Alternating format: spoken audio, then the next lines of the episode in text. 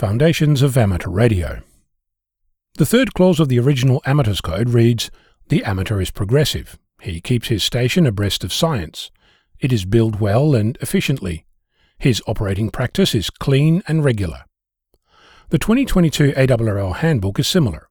The radio amateur is progressive, with knowledge abreast of science, a well built and efficient station, and operation above reproach.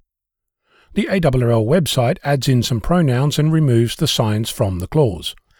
The radio amateur is progressive. He she keeps his her station up to date. It is well built and efficient. His her operating practice is above reproach.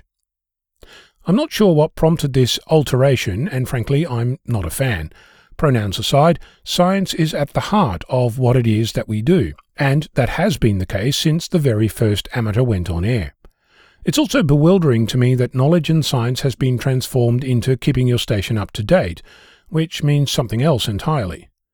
The original is about learning and education. In my opinion, the ARRL website version is about shopping and frankly, it's distasteful in a world where we as amateurs are renowned for experimentation and constructing a solution from parts. It raises another question.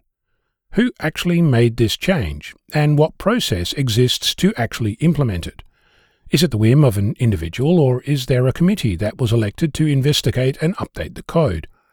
If it was an elected body, how does it represent me in Australia?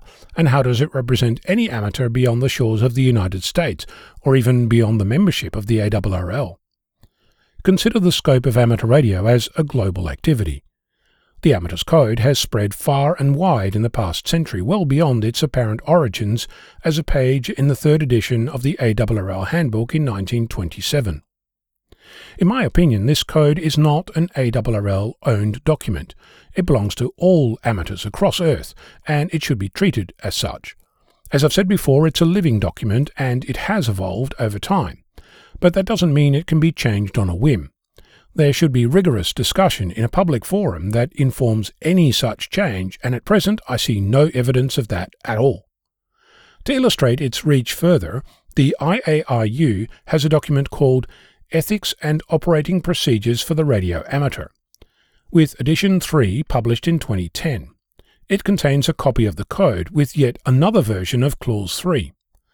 The radio amateur is progressive. He keeps his station up to date, it is well built and efficient. His operating practice is above reproach.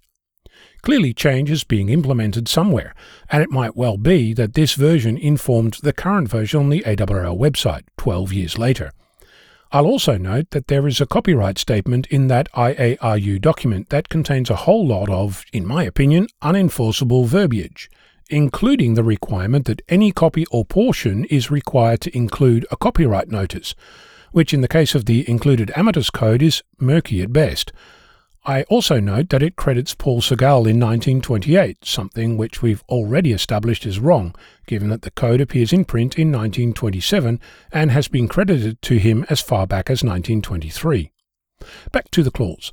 I think that keeping science as an integral part of the conversation is essential. I'm going to repeat the original clause as published for reference. The amateur is progressive. He keeps his station abreast of science. It is built well and efficiently. His operating practice is clean and regular. In addition to science, there's a statement about how to build and how to operate. It's a little curious to use the word progressive, but it means to happen or develop gradually or in stages. In other words, you don't need to be perfect on day one, but you do need to strive for the objectives as part of an evolutionary process. So, progressive, science well built and well operated. That seems like a recipe for lifelong learning, in my opinion, a lofty goal to strive for. What if we lost the last century pronouns, removed the shopping imperative, and kept the tone? The radio amateur is progressive, keeping abreast of science, striving to build and operate their station above reproach.